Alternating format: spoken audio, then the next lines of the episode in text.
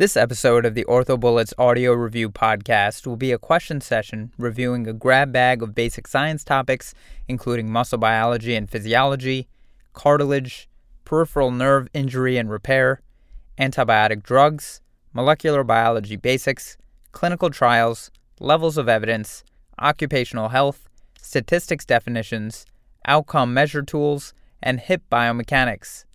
The questions that will be reviewed appeared on the Basic Science number 11 specialty exam on the OrthoBullets virtual curriculum. We will include a link in the show notes to take the exam if you have not done so already. The questions included in this episode will be reviewed by Dr. Patrick O'Donnell, who is an orthopedic oncologist at the University of Kentucky. Collegiate football player is hit in the thigh, 29, by uh, opposing player's helmet. Radiographs are unremarkable and the player is diagnosed with a muscle contusion. Which of the following cells appears first in the thigh following the injury? So muscle injury. Let's look at it. Neutrophils are actually the first listed cell. So this is a little bit of test taking. Let's go back and look at this. Question is asking for the first listed cell to appear. They're not the first cell that appears. The first cell that appears is a red blood cell with your hemorrhage. So the neutrophils are the first listed cell to appear following acute muscle injury. Inflammation causes mononuclear cell chemotaxis and a massive influx of neutrophils to the injury site, releasing further pro-inflammatory cytokines.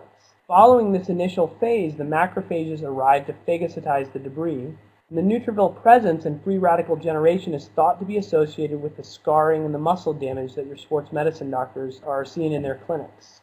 Back to the question. 29. Collegiate football player hit in the thigh by an opposing player's helmet.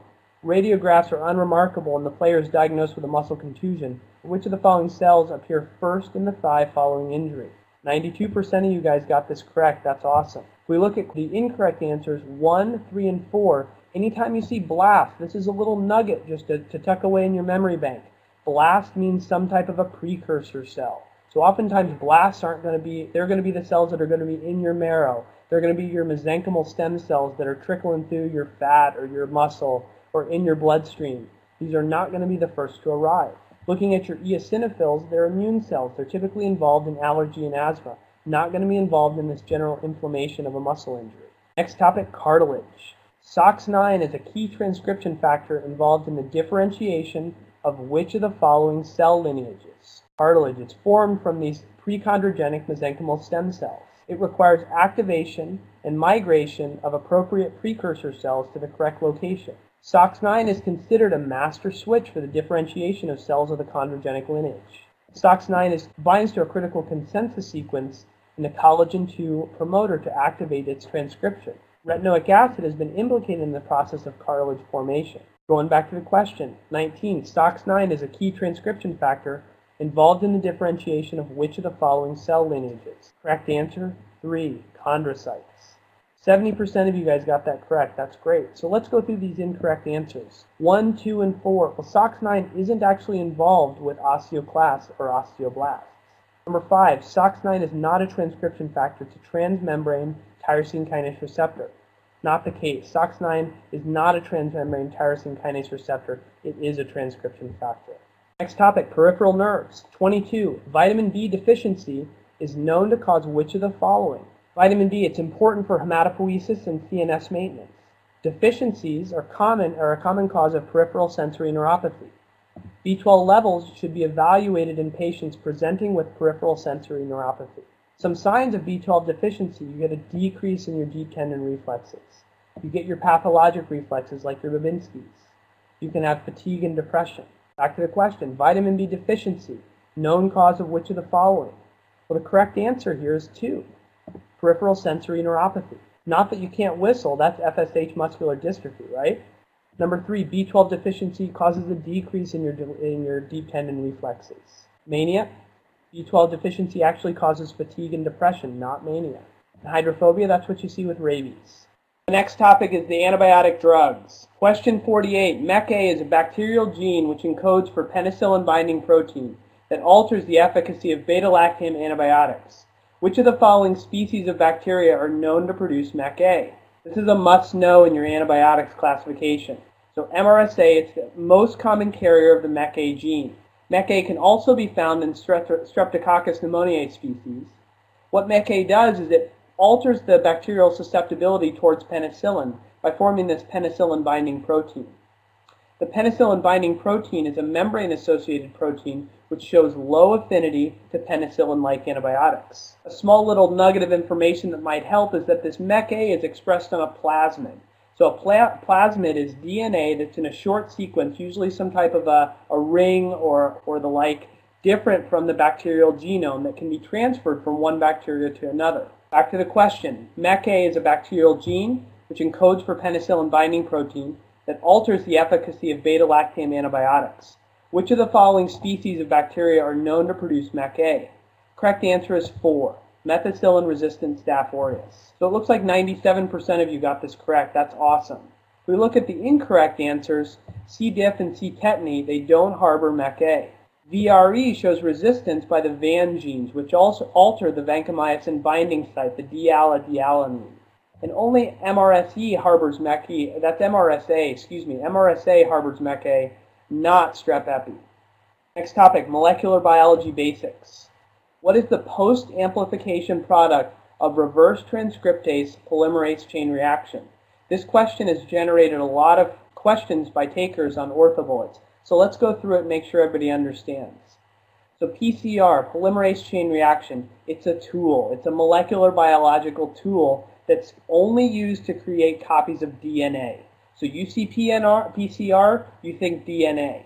What it does is it uses short primers of DNA to help amplify a, uh, some segment of, of DNA.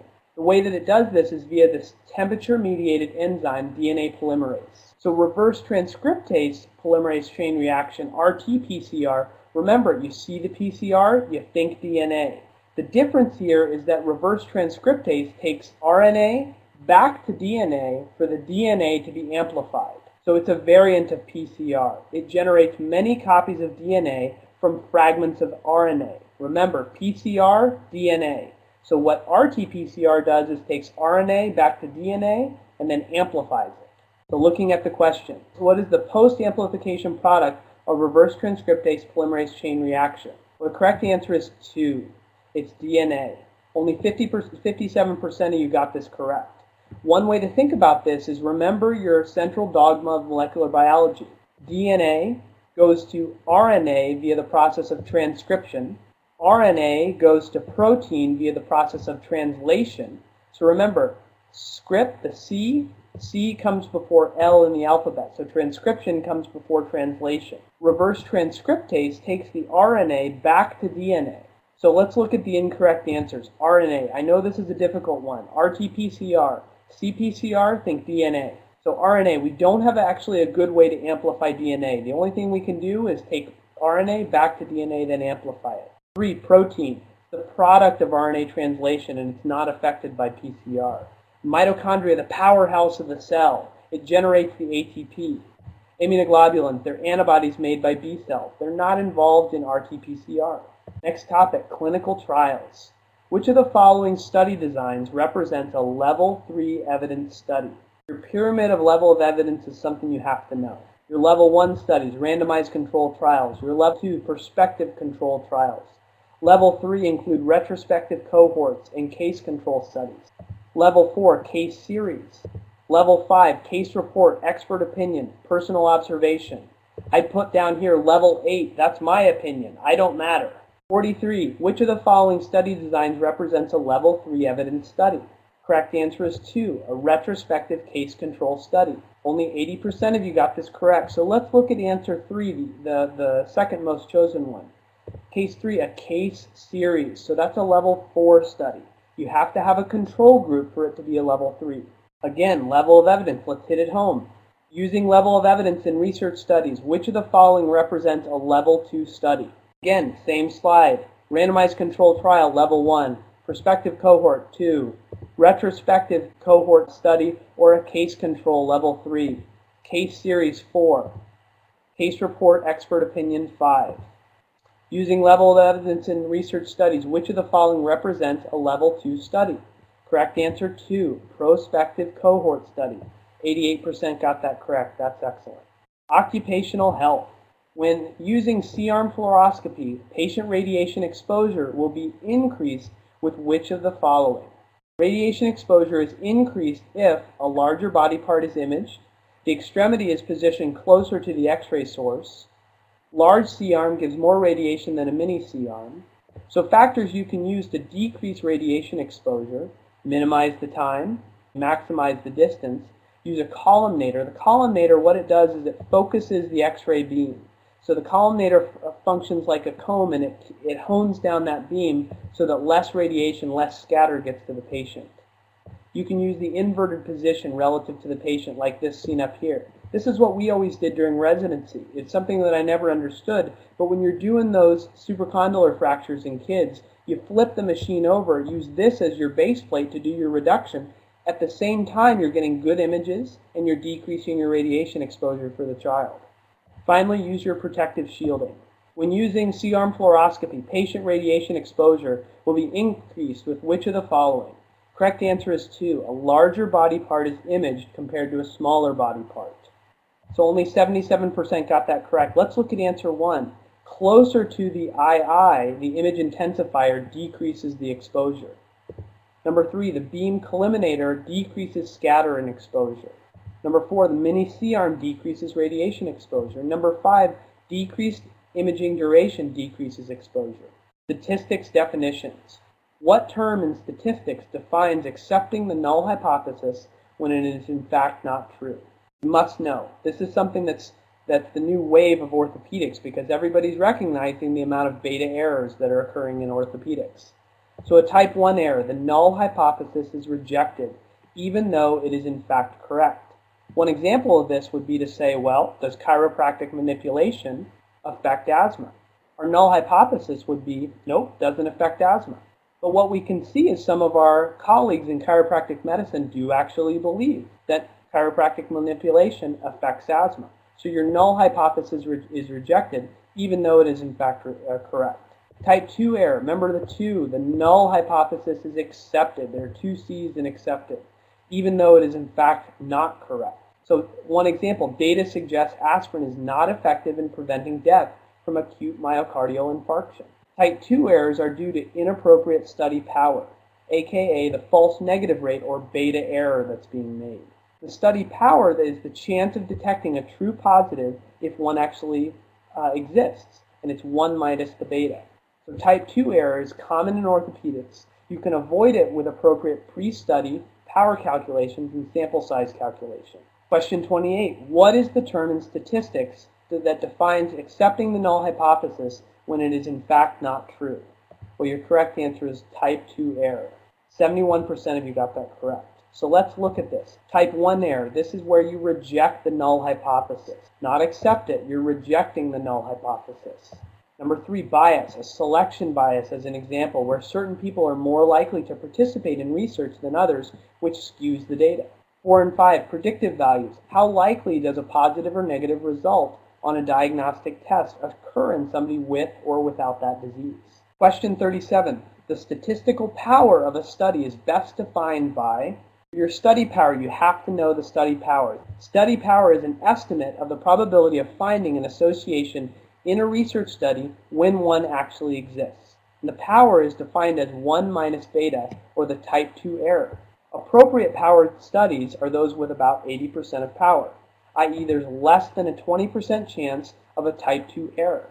This also is another way of saying there's an 80% chance of detecting an association and a 20% chance of randomly missing it. So statistical power of a study is best defined by Answer 1, 1 minus the probability of a type 2 beta error. 79% of you got that correct. Let's look at answer 4. 1 minus the probability of a type 1 error. This is the, this is the key differentiator on this question, is knowing the alpha versus the beta and which one is associated with power. Outcome measure tools. 45-year-old male trauma patient presents with multiple extremity injuries, including a foot injury shown in figure A. The foot fracture, foot fracture is treated surgically and heals without initial complications. At a minimum of 12 months, this patient will be expected to have which of the following scores compared to matched polytrauma patient without a foot injury. So you're looking at this, you have an x-ray. This isn't, this isn't actually an x-ray question. This is a pull it from your brain question about what are the outcome measure tools in foot patients. So let's look at them. Outcome measure tools allow for quantified measurement of patient outcome. The ideal outcome measurement tool is both validated and reliable. So th this little cartoon helps to understand this. So in, in this situation, in this bullseye, the person doing the shooting is reliable. They're always in the same spot, but they're not valid. They're not next to the true norm. Here, this is an example of low validity and low reliability. Not only are they scattered away from the true norm, they're not in the same area. Again, not reliable, not valid. Finally, a test that you want is both validated and reliable. You see the, the, uh, the precision is, is high because the reliability is all, all very clustered next to each other. And it's validated because it's next to the known norm. So to answer this question, you have to know that foot injury independently predicts poor outcome in a polytraumatized patient. You've all seen this. Your patients with a femur fracture, a pelvic injury, a head injury, if they get a Lisfranc, you know that they're not going to do very well. The SF-36, the WOMAC, the Modified Boston Children's Hospital Grading System, and the AAOS Limb, Foot, and Ankle Questionnaire all validate this. So more, uh, the, the big picture is that more attention needs to be paid to these patients and what can we do to optimize their outcome. Back to the question, 45-year-old male, multiple, multiply injured, foot injury is shown at a minimum of 12 months. This patient will be expected to have which of the following scores compared to matched polytraumatized patient without a foot injury? Well, the correct answer is 1. Lower mean SF36 score. 84% of you guys got this correct. That's awesome. Hip biomechanics, our last topic. Question 31. Figure A represents a free body diagram of the hip of a patient standing on the right leg. The forces and distance are, distances are labeled on the diagram and resulting hip joint reactive force, J, of 1800 newtons. What is the resultant value for the hip joint reactive force, J, when the acetabular component is medialized, giving the new distances shown in figure B? So the differences between here are the A and the B, so 50 and 100 versus 50 and 50. So free body diagrams show the locations and directions of all forces and moments acting on a body. The body and the left leg weight of about 5, 6 times total body weight in a right leg stance, uh, single leg stance. The joint reactive force decreases as the acetabular component is moved medial. This is because of decreased abductor tension. What you're looking for, to strive for is mechanical equilibrium, where the sum of all forces at the moment equals zero. So the two equations that you need to remember are the one for abductor tension and the one for joint reactive force. And we'll go through these on the next slide. The correct answer here is 2, 1200. So let's see how we get here. We look at the bottom diagram here, the first step that you need to do is determine the new abduction tension with a B of 50. So again, here's that first equation, AT times A minus 5 6 body weight times b has to equal 0. All the forces have to sum out to 0. So if you look at this, AT times, and, and simplify it, AT times 50 has to equal 3,000. So your new abductor tension is 600 newtons. What you do is you then plug that into your second equation to determine the new joint reactive force. So J equals abductor tension times 5 6 body weight, or J equals 600 newtons plus 600 newtons, or 1200 newtons. That's how we get to answer 2 let's sum up this portion of it, the top 10, uh, as I see it. Number one, you have to know your statistics definitions. There's going to be a question on your exam, at least one, of alpha, beta, power uh, questions. Number two, immunology. I really like immunology. Not everybody does, but you're going to see it. You're going to see a psoriatic patient, a rheumatoid patient, a general immunological question. The immune response, fracture healing, it's all related to immunology. Number three, antibiotic drugs. In addition to knowing their mechanisms of actions, you have to tuck away those little facts like the mecA gene, things that are going to confer uh, resistance to some of our bacterial strains. Related to that is the MRSA, vancomycin, and mecA pathway. Number five, one of my most favorite is the rank, rank ligand OPG pathway. Remember, rank ligand, secreted by osteoblasts, acts on osteoclast precursors to stimulate them. It tickles them in just the right way that it turns, on, turns them on. OPG is also secreted by osteoblasts, and it decreases the function of the osteoclasts. Number six, bone homeostasis. So your cathepsins, your calcitonins. Remember that calcitonin acting on the calcitonin receptor to decrease resorption by, by signaling through the cell signal cascade and also decrease the gene product of the calcitonin receptor. An easy one to remember is your central dogma of molecular biology. your PCR and your molecular biology basics. Knowing that you go from DNA, transcription to RNA, translation to protein. So remember the C in transcription occurs in the alphabet before the L in translation. That's why transcription occurs before translation. And the reverse transcriptase takes the RNA back to DNA. And if you're going to see anything on PCR, PCR only does one thing. It's a tool. It amplifies DNA. It does not amplify RNA. It amplifies DNA. Number eight, levels of evidence. You have to know your pyramid. Look at it before you go in and memorize it. There's going to be one or two questions on it. Number nine, the types of immunological reactions, one through four. And number 10, the dreaded calcium pathway of calcium, phosphate, hypophosphatasia, rickets, all of these things, renal osteodystrophy. Commit them to memory. Spend a couple minutes because you're going to get key testable points here if you can get those questions right. So I'd like to thank everybody. Um, I hope this helped, and uh, please don't hesitate to contact me through OrthoBullets, and I wish you nothing but the best. That's all for this basic science question review session. Hopefully that was helpful. This is the OrthoBullets audio review, a daily podcast by OrthoBullets, the free learning and collaboration community for orthopedic surgery education. If you're enjoying the podcast so far, please consider leaving us a five star review on iTunes. It will help us spread the word and increase our discoverability tremendously. Thanks so much, and we'll see you tomorrow.